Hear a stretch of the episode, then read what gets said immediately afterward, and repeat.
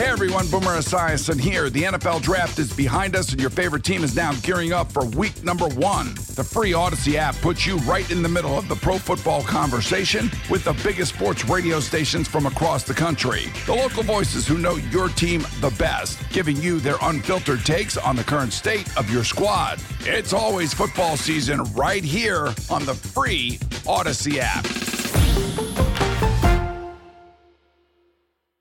Now, ladies and gentlemen, here's DA. And a happy Tuesday to you, everybody. Thanks so much for joining us. Coming up this hour on the show in 30 minutes.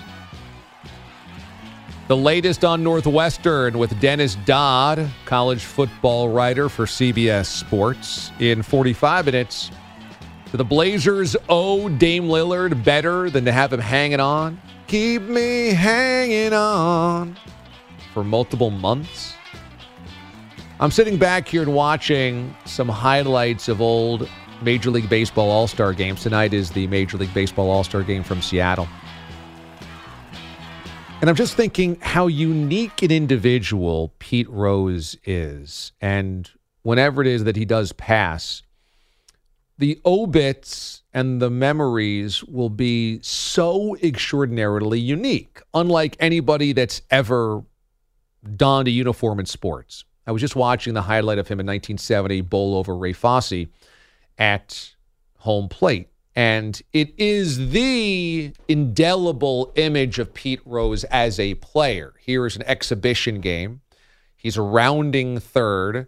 The relay throw comes home. Fosse is standing there at home plate, and Pete Rose kind of stumbles a little bit, but lays waste to him and breaks up the play and scores the run. And this is indicative of two things. It is why it lives in lore forever for baseball fans. It is indicative of a time when the game mattered, the All Star game mattered. Everybody will always cite the remember Pete Rose ran over Ray Fosse. That is part of it. And it's a reminder of when things, for a lot of people in sports, remember it meaning more before the money got crazy, the television got crazy, etc. The celebrity got crazy. And then the second part is that is indicative. It is a, sim- a symbol of how much Pete Rose cared that even in a game that didn't matter, he was willing to sacrifice his body, the ultimate gamer.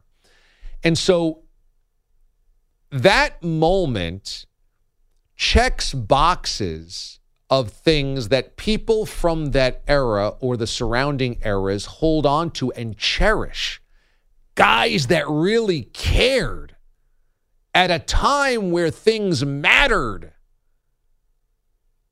Ray Fosse's career was never the same. He was never the same catcher because he got injured in an all star game because a guy rounded third and crashed into him. Pete Rose went on to become the hit king. So when we talk about Pete Rose and his place in American sports history and baseball history, and whether he's in the Hall of Fame, deserves to be in the Hall of Fame, banned for betting, now betting is legalized, etc. You have to remember that you can't extract Pete Rose without understanding the people that defend him connect him to a time of something that that they feel has been lost in many ways.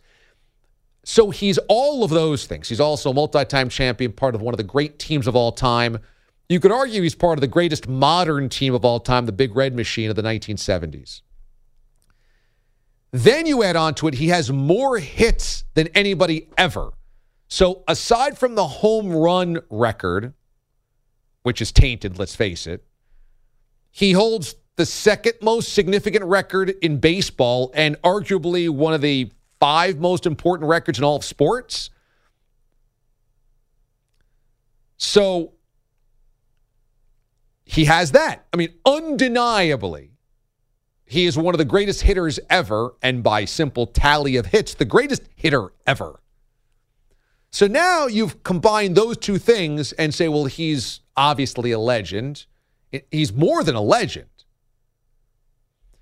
And then you wrap that in degenerate gambler, a guy that is, how do you even put it mildly, has lived a life kind of on the edges of tackiness and illegality and just, you know, do you want Pete Rose to be your uncle? No. Do you want your Pete Rose hanging out with your niece? No. Do you want Pete Rose teaching your son anything? No. Do you want Pete Rose to be your dad? No. Like Pete Rose, do you want him to be anything but just like this great baseball player? No.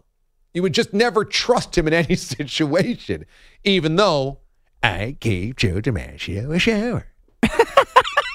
I gave Joe DiMaggio a shower. I don't know how in the hell he hit 56 straight games carrying that thing around. And he's disgraced. You know, he's disgraced. He shows up in Cooperstown. He does his autograph signings that's kind of like a rogue autograph signing that everybody knows you're not really supposed to be on the sidewalk here. You're not really supposed to be in this lobby, but nobody can deny how great of a hitter he was and how he's kind of deserving of the honor anyway. But he's kind of an embarrassment and kind of tawdry and soiled. And but then, you know, he does the Vegas thing, and you kind of know that Pete Rose is is all of these things. And it just reminded me of all of that as I was watching the clip of him in the 1970 All Star game. I gave Joe DiMaggio a shower. I don't know how in the hell he hit 56 straight games carrying that thing around. I like how your Pete Rose sounds like Casey Kasem. Were you here the last time we did this? No. Oh, you were out. And so we did the same exact bit.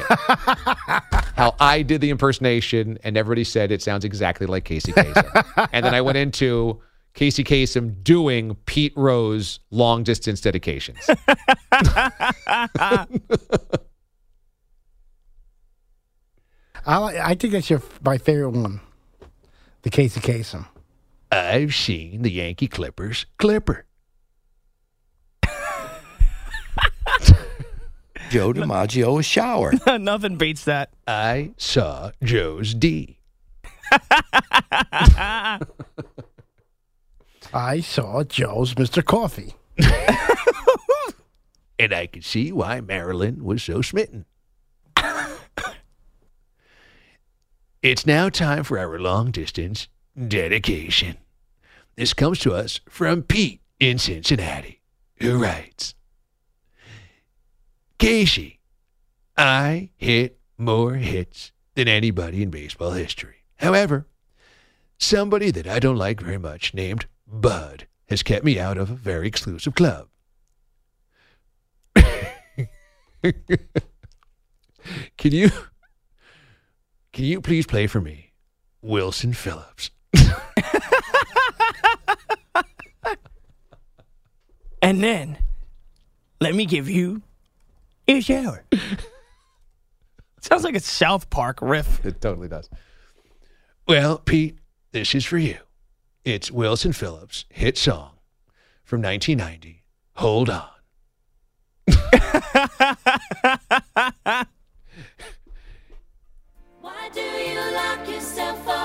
Keep your feet on the ground, keep reaching for the stars, and keep washing the naked body of the hit kings.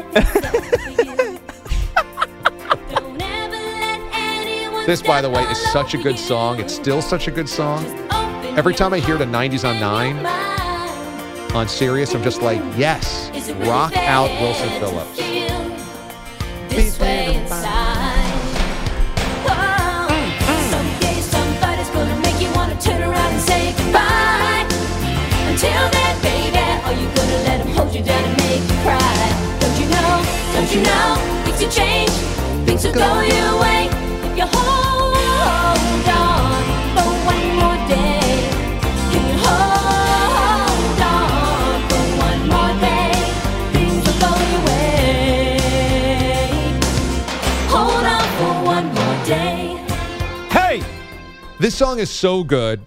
They rock. And I was listening to it not long ago and thought there's a lyric in there that you actually can't say anymore, or else you would kind of get, Canceled.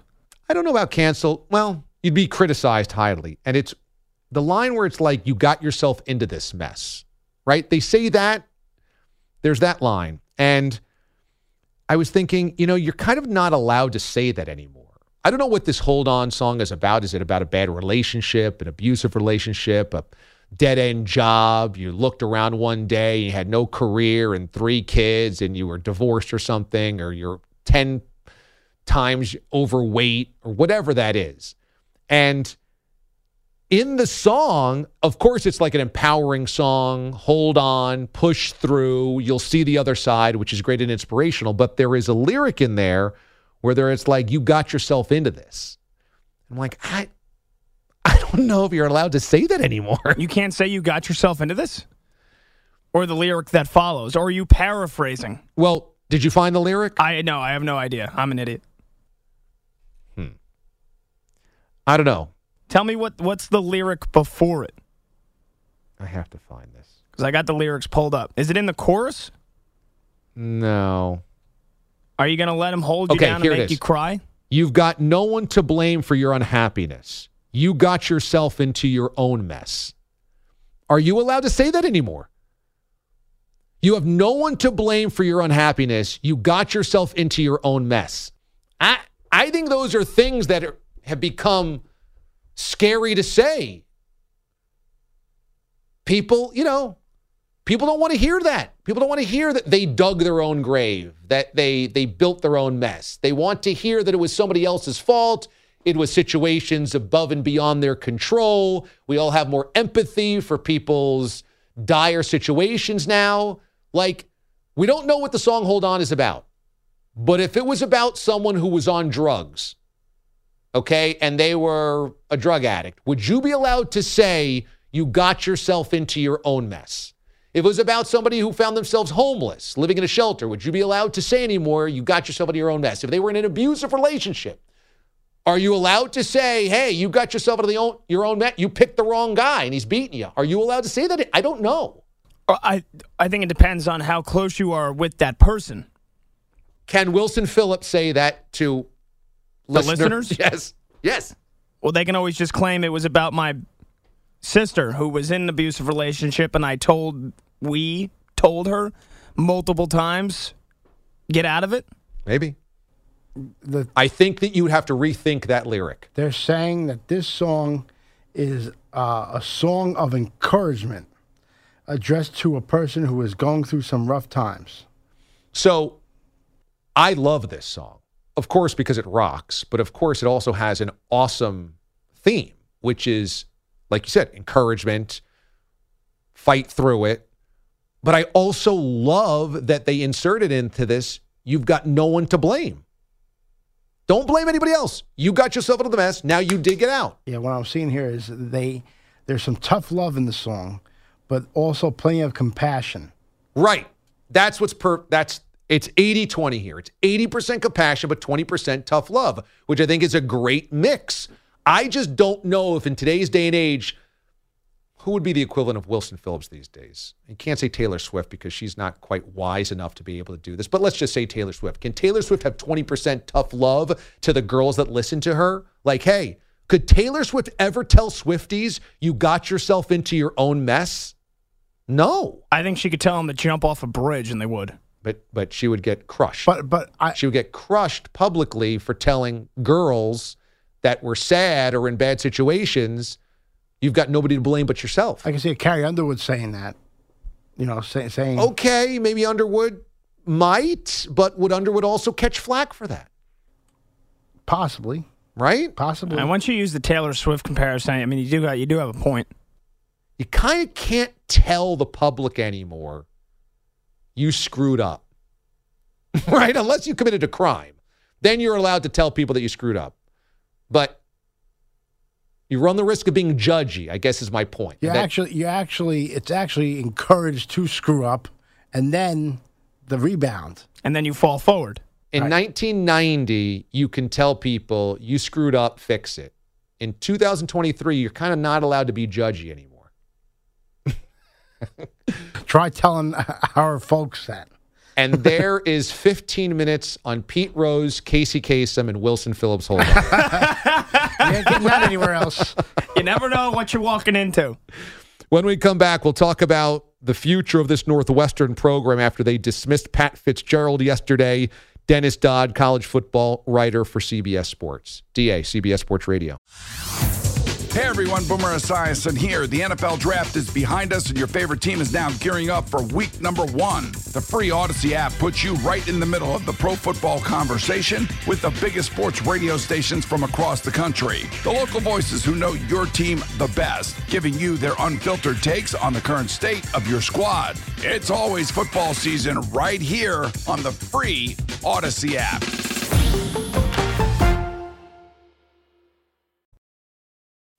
More laughs per capita than any other sports radio show. It's DA on CBS Sports Radio. Ah, yes, 20 minutes past the hour. DA with you here on CBS Sports Radio. Watch us on YouTube. Full episodes are archived there, as well as Twitch and at watchda.com. We'll talk about the Northwestern situation with Dennis Dodd of CBS Sports, college football writer, coming up in 10 minutes from now. I'm not sure the Northwestern job is a good job. It is in the Big Ten, and it is in Chicago.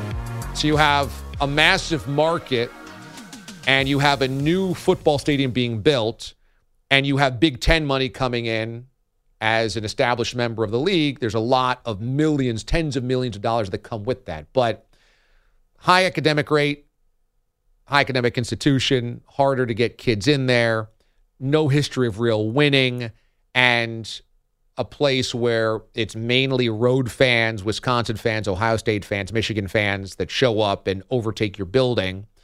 They've got nice facilities, they have nice coaching facilities, but it's a hard job. It is on the right side of the Big Ten now, but I think they're going to do away with the divisions, right? So that's kind of out the door. So it's it's a tough job. And Northwestern really screwed the pooch here because they had an independent firm do an investigation on this and then didn't release the findings and said that they basically didn't think was that important or that much much ado about nothing so that Fitz, Fitzgerald only ended up getting what suspended for two games or two weeks. Instead, they reassess it and realize, oh wait, you're fired. That's a huge swing. So, in terms of getting the next head coach, it's a tough place to recruit. It has no history of real winning. You've got mainly road fans that invade your building all the time. And you're coming off uh, where your legendary coach, hero of the program, has been dismissed quickly, and you hid the facts early so that you didn't have to deal with them all of that lines up to be, even though you got Big Ten money, I think a tough job to take over. Andrew Bogusch says headlines. NDA on top of Fitzgerald, we've got Bob Huggins. West Virginia released its latest letter to Huggins' new attorney yesterday. It completely shreds their assertion that Huggins didn't actually resign as basketball coach in mid June following his DUI arrest in Pittsburgh. The letter provides a play by play of events that led to the official announcement of Huggins' resignation. It also has witnesses confirming Huggins told the team and officials that he was stepping down. The home run derby last night, the All Star game tonight, but the hottest topic in Seattle right now might be Shohei Ohtani's future. We already heard Dusty Baker. Now it's Dodger first baseman Freddie Freeman wondering what some team might pay Ohtani this winter. I don't even know what you can pay the man. Um, it's a, he's a unicorn. He's special. I don't even know how to put a number on that. Ohtani said yesterday his desire to play for a winning team grows every year, which doesn't sound like good news for the Angels. He and Freeman are hitting second in their respective All Star lineups this evening. Righties Gerrit Cole and Zach Gallen, your starting pitchers. Cole has been in the game before, but never started it. Last night, 341 total Derby homers, 72 of them from your winner, Vlad Guerrero Jr., 25 of his came in the final, four better than Randy Arozarena. Vlad Jr. following his dad, who won the Derby in San Francisco 16 years ago. They are the first father son duo to win it. Vegas has chewed up and spit out Victor Wembanyama gambling debts, overeating at the buffet, and a 2 for 13 shooting debut. The Spurs, the number one pick, are simply shutting down for the rest of summer league. And the so, Britney dust up. And Britney, so Wemby can recover for the regular season. Causing some people to boo him because they were Britney fans. Of course. And people really loved the two for 13 debut. They were having a field day making fun of him for that. And then he went for 23 and 12. Yeah. And we realized, oh, he's actually pretty good. Yes. Uh, finally, from the WNBA, Elena Delle Donne out two more weeks into re injuring her left ankle on Sunday. It was her first game back after missing two games for the initial injury. And now, if you guys let me this time, let's get stunned. Even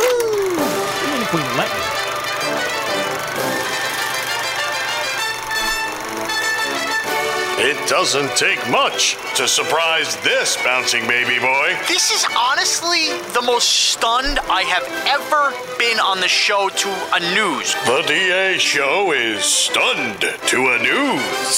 So, if you love McDonald's and you love another person and you live in Indonesia, Okay, you check, can now check, check. combine those two loves. Golden Arches in Indonesia will now cater your wedding for roughly Oh. 230 US dollars. Really? You can get 100 chicken sandwiches and 100 four-piece nuggets. Whoa! And 230 is a deal based on the price per item. You can also add on apple pies and chicken fingers, but not french fries. Why not French fries? I don't know. There's not a reason given, but french fries cannot be subbed in, cannot be added on.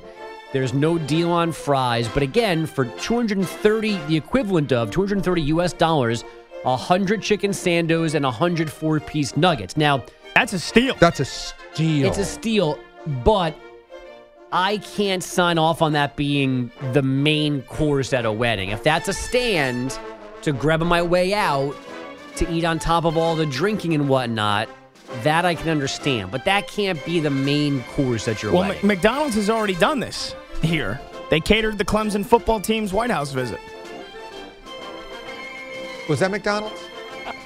It was either McDonald's or Wendy's. It was a fast food joint. You're right. Yeah, I mean, that, But that a was the joke. I guess it wasn't funny. A wedding is interesting here because you do have to get this by the wife. right. And I'm with Bogues here. I actually think this is a brilliant idea, but it's at the end of the night, mm-hmm. after the open bar, after the Yes. dancing. Last hour of the wedding, we've got 100 chicken sandos or however many you want, 100 four piece nugs. Go to town, have your beer, have your cocktail, wrap up for the night, maybe a little coffee with Yeah, Bailey's or something. it's a nightcap. It's a nightcap. We were actually thinking of doing that at our wedding. Which wedding? Uh, the second one, the, the, the real one. The good one? McDonald's? We're doing, they have a truck. And Oh. you can load it up with McDonald's. Uh, there's Taco Bell. There's a bunch of stuff you can load up in Yeah. the truck. It's a new, it's a, a newish fad to have like a food truck The or something waiting for people on their way out. But I never heard of McDonald's. No. I always think that, no offense to McDonald's, I think people think that that's beneath their wedding. That if they're going to do the burgers, it's going to be like a Five Guys or a local place or Sure. something like that. Yeah, for the, for the money it was, we couldn't justify because we didn't know how many people would want would grab it. I'm only in on it if they throw in grimace shakes as part of the Throwing grimace. catering. Yeah, give me Grimace himself. I Want him dancing around there. Give me Grimace. Give me his shakes. Give me his.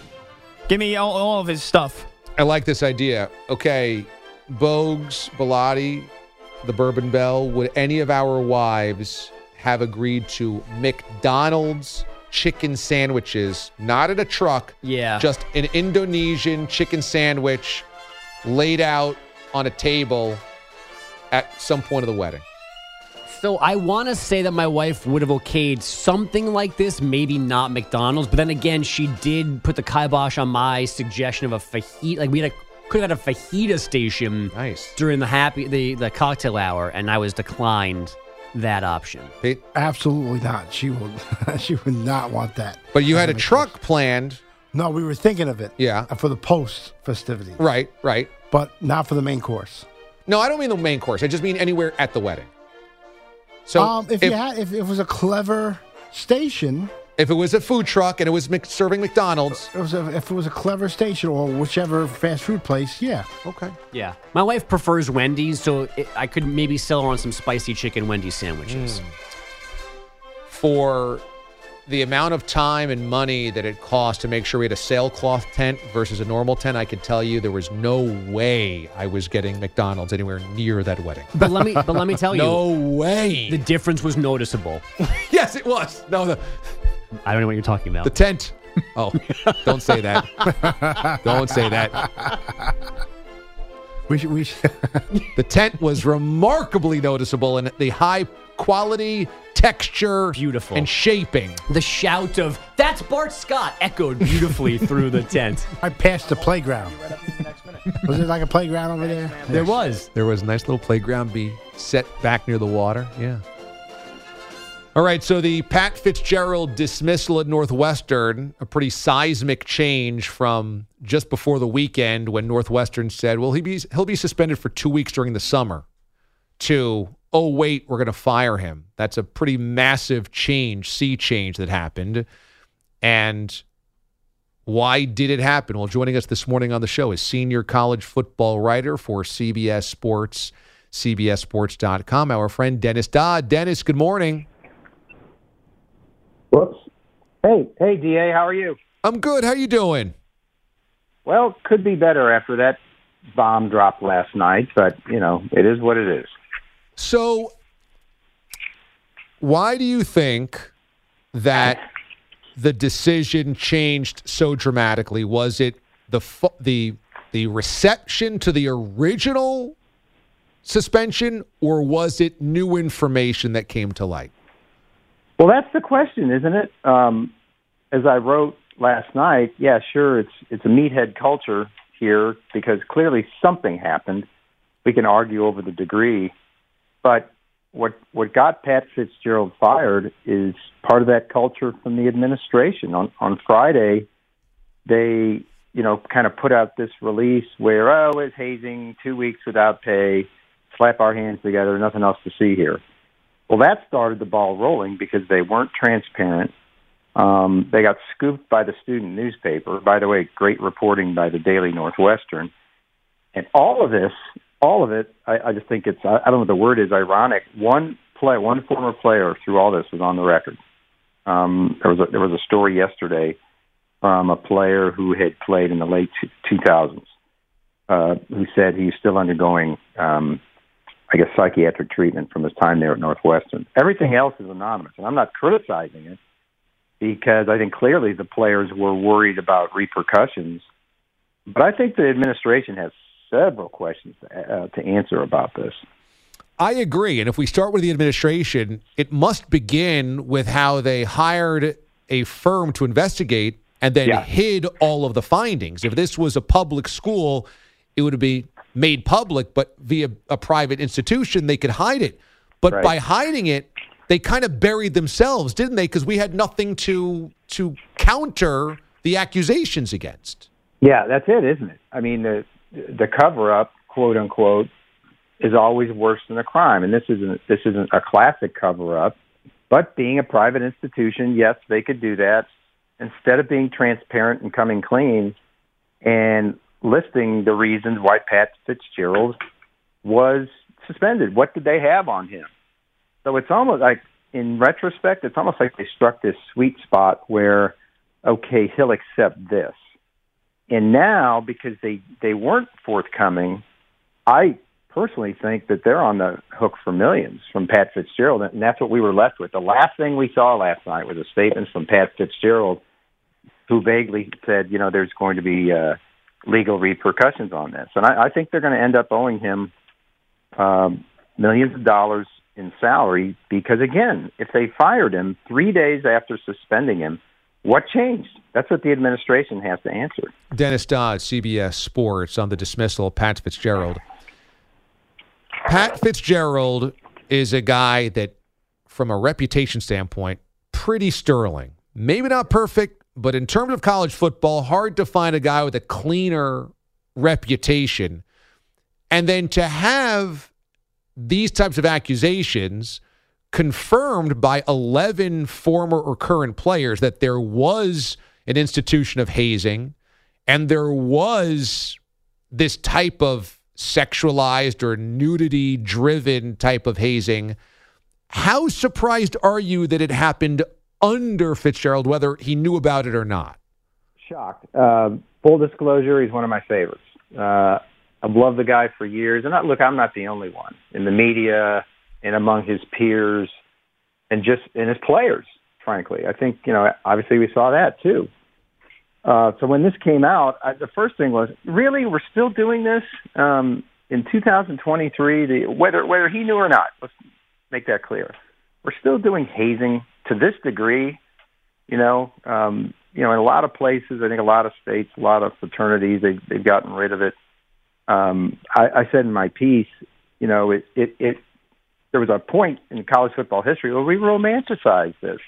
The Junction Boys, where Bear Bryant almost killed people out in the Texas desert. Um, Frank Kush ended up punching a punter. Um, that got him fired. Woody Hayes was not the most pleasant individual. So, but in these, I guess, I don't want to use the woke times because that's not fair at all. This is common sense stuff. In these times, you just don't do this. What's the point? It's not especially, but you're one in eleven. What are you going to get out of it? I have to tell you, when I first read the report and I came on the air yesterday, I was highly skeptical of the accusations for those yep. reasons. I'm like, it's 2023. You're in the leafy suburbs of Chicago. It's one of the best academic institutions in in major football. Pat Fitzgerald has a sterling reputation. They're going to be doing naked hazing? Like that just seemed right. like none of that fit in, in modern times, none of that seemed right. to fit. If it was true, which it feels like it's trending in the direction of at least there is some credibility to this, I mean, is it possible you just totally missed what Northwestern football had been doing and we should have been looking harder at it? Well, look, in, in the uh, release yesterday, uh, Pre- President Schill still says, um, you know, there was, I believe he said there was still no credible evidence that he knew. But I think we're at the point uh, now where he clearly he's been fired, and I think the message is he should have known.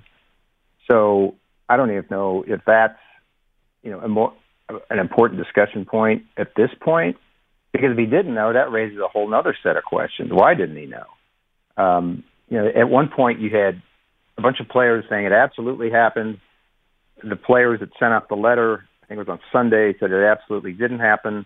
And by the way, those players were the ones, you know, who wrote the letter. Some of them allegedly were hazing. So who, who do you believe? But at the end of the day, there was too much smoke uh, for there not to be a fire, I guess, for the administration.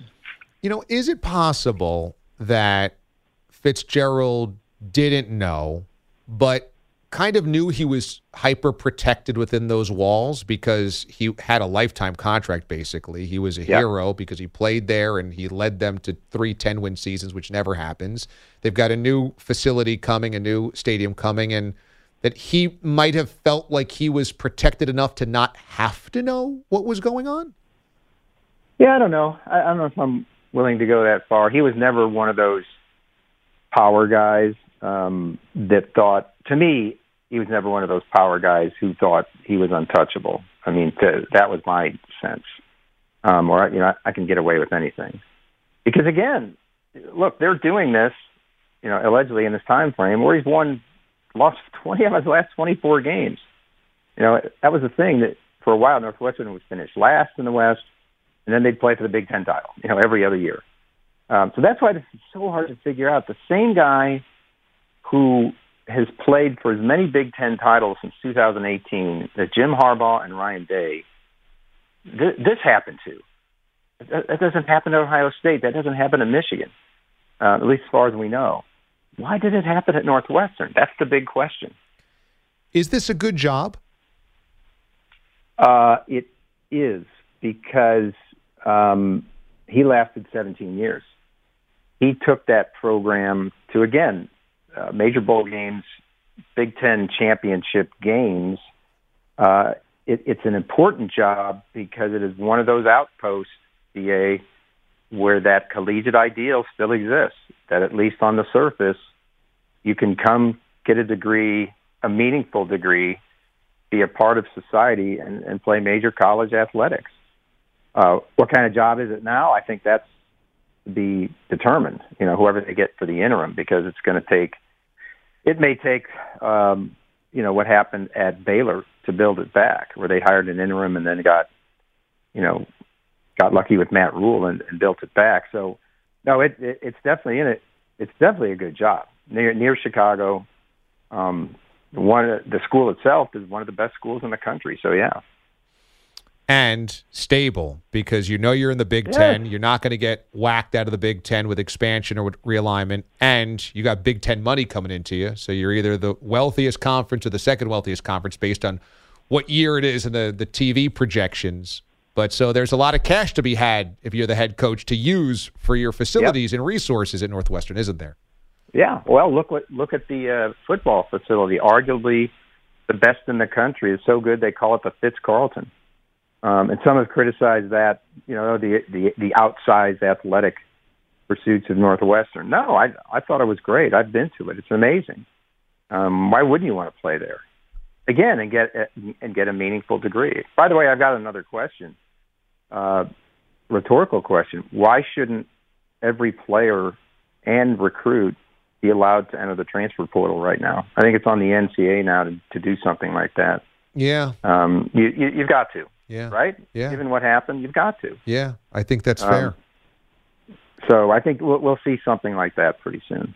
I really enjoyed your piece at CBSSports.com from last night about how this represents a meathead culture that that really needs to be eradicated from football, college football, especially because now the game is being pushed forward almost against its own will with paying players and modernization and everything like that. So, do you think this lights a light bulb on a lot of ADs, presidents, or head coaches about trying to eradicate that type of stuff if it's, if it's still happening? Uh, you're talking about hazing. Yeah, and, and and those types of like intimidating practices with young Yeah. players or things like that. I, you know, I think so. Again, I think this one, because of the details, I would hope it's an outlier. I hope this doesn't go on. But but there is that mentality going back to the Junction Boys you have to suffer through this to prove you're one of us, to prove you belong on the team. There are many, many, many coaches who know how to evaluate players without abusing them, and that's that's the problem. Um, so will it send a message? I, I thought the message had been sent. You know, th- again, this doesn't happen at Alabama. Um, they have the best facilities and the best of every best food, everything. But you work under, hard under Nick Saban. But Nick Saban knows how, you know, to coach without abusing guys like this, um, and other coaches do too. So, my sense in answering that question is, I, I think to me this is an outlier. Yeah. Check out the piece, CBSSports.com, under the college football tab, but it's also on the main page right now about how this culture has permeated the game at the highest levels. And really, this should be the last warning sign that it's got to be gone by Dennis Dodd, senior writer for CBS Sports. Okay, Dennis, next time we talk, we'll, we'll talk about the season itself. We'll talk about some good stuff, and we'll do some college football, okay? That that would be great. That would be very pleasant. Okay, sounds good. Thanks for thanks, for doing this DA. today. You got it. Thank you, All right, man. Dennis. Dennis Dodd joining us this morning on the show. And like I said, yesterday I was incredibly skeptical of this report and of the accusations because I just assumed, perhaps incorrectly, that in 2023 there is everybody's antenna up for stuff that can get you in trouble. It is plausible that Northwestern felt like it could may- maybe hide under the radar because it's Northwestern football. They went 1 and 11 last year, three win team 2 years ago. It's only Northwestern and perhaps Pat Fitzgerald was so popular and so powerful that, you know, things could slide between the cracks, maybe. But I would also say if anybody in 2023 thinks that A, you're getting more out of players if there's nudity based hazing, or B, think that that's not going to be eventually called to the carpet and you're going to be exposed for being stuck in a bygone era and a dysfunctional era, let's face it. I I think there are ways to coach hard still. I think it's harder. I think it's way harder. But I still think there's ways to do it. But what's clearly over the line these days is anytime there's a sexualization of it by making somebody naked, if this is what happened, you're you're making them vulnerable and embarrassed. That's the only point in making somebody uh, naked, whether it's done by coaches or done by players. And if you don't know that stuff is happening, then you're really out to lunch, and you deserve repercussions as well. Yeah, and I'm not even trying to be funny here, Da. Like I would, I would love to know how that goes down in the locker room, where the group of upperclassmen tell a freshman or a sophomore, or when the first reporting came out, it was if they made a mistake in, in a in a practice or a game, they would be punished with these sexual hazing. Like, yeah, all right, sure, man, I'll I'll do the naked slingshot, and maybe maybe we win two games next year. Like, how does that how does that allow to go on with you know young grown men? It's very weird. I mean, I, I I know that the idea is you're building camaraderie, culture, accountability. And when somebody makes a mistake, okay, we're going to use this as a teaching moment, but also to, you know, embarrass them a little bit so they don't want to do it again, but also to make it kind of a fun thing so that we're all in this together. There is an element to hazing that was supposed to be bond creation. But when it goes to this type of stuff, which is just so weird, clearly you're not doing that anymore. When we come back here on the show, do the Blazers owe Lillard better? DA, CBS Sports Radio. Happy Being Alive Day, the DA Show on CBS Sports Radio. Ah, yes. It's Trash Tuesday. We'll get to our trashes coming up here in about 30 minutes. Get to your trashes coming up in the final hour of the program as well. And the DA Show is available on your phone. Use the CBS Sports app or the Audacy app to listen to us on the go. So the Blazers have Damian Lillard on the shopping block, if you will. They are apparently listening to offers, but they have not been bowled over enough to trade him yet. And they say they would still like Damian Lillard to be part of the franchise. Dame badly, badly wants to win. And he's probably being more vocal about that than ever, but I don't look at that as a negative. He's challenging us to get it done, which I think is more than fair, and he's earned that. So that is GM of the Blazers, Joe Cronin. He says that he is willing to wait months to make sure that the Blazers do best in trading Lillard. And it's only July, and taking months could mean into the fall, into the season. And that kind of leaves a franchise icon twisting in the wind. At the end of the day, though, I don't think they owe Damian Lillard more than that. And I know that there's been this narrative created that Lillard's been almost held hostage against his will in Portland and finally had the stones to speak up. And now he's finally allowing himself to, I am Dame, hear me roar. But I just don't view it that way. This is a guy that's making a lot of money, willingly signed an extension, has no trade clause, didn't just want to be dealt anywhere, clearly wanted to make it work in Portland for a long time, and now has said, okay, time has run out, which is fine. You're still under contract. I'd prefer that if you waited until the end of the contract to say this, but it is what it is. This happens all over the place around the NBA. But that doesn't mean that the Blazers have to move today if they think there's a better deal out there two months from now. And there probably is a better deal two months from now. I think as we get into the season or creep closer to the season is when you start getting GMs more antsy and coaches more antsy, saying, well, we got something here. And if we traded for Dame, who knows? Or we don't have something here. We really need Dame. So I would imagine the only decent package put together is from the Miami Heat, and you feel like at least we'd like to see if there's anything else out there waiting to see, who does that hurt? There's no games being played right now.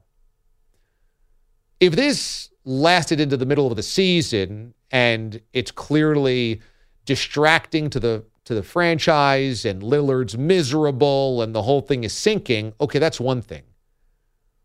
Joe Cronin and the Blazers don't have to trade him in early July. They don't have to trade him in early August. They don't have to trade him in early September. If they need to wait until the start of the season to do so, so be it. I don't think that's unfair. Hey everyone, Boomer Esiason here. The NFL draft is behind us, and your favorite team is now gearing up for week number one. The free Audacy app puts you right in the middle of the pro football conversation with the biggest sports radio stations from across the country. The local voices who know your team the best, giving you their unfiltered takes on the current state of your squad. It's always football season right here on the free Audacy app.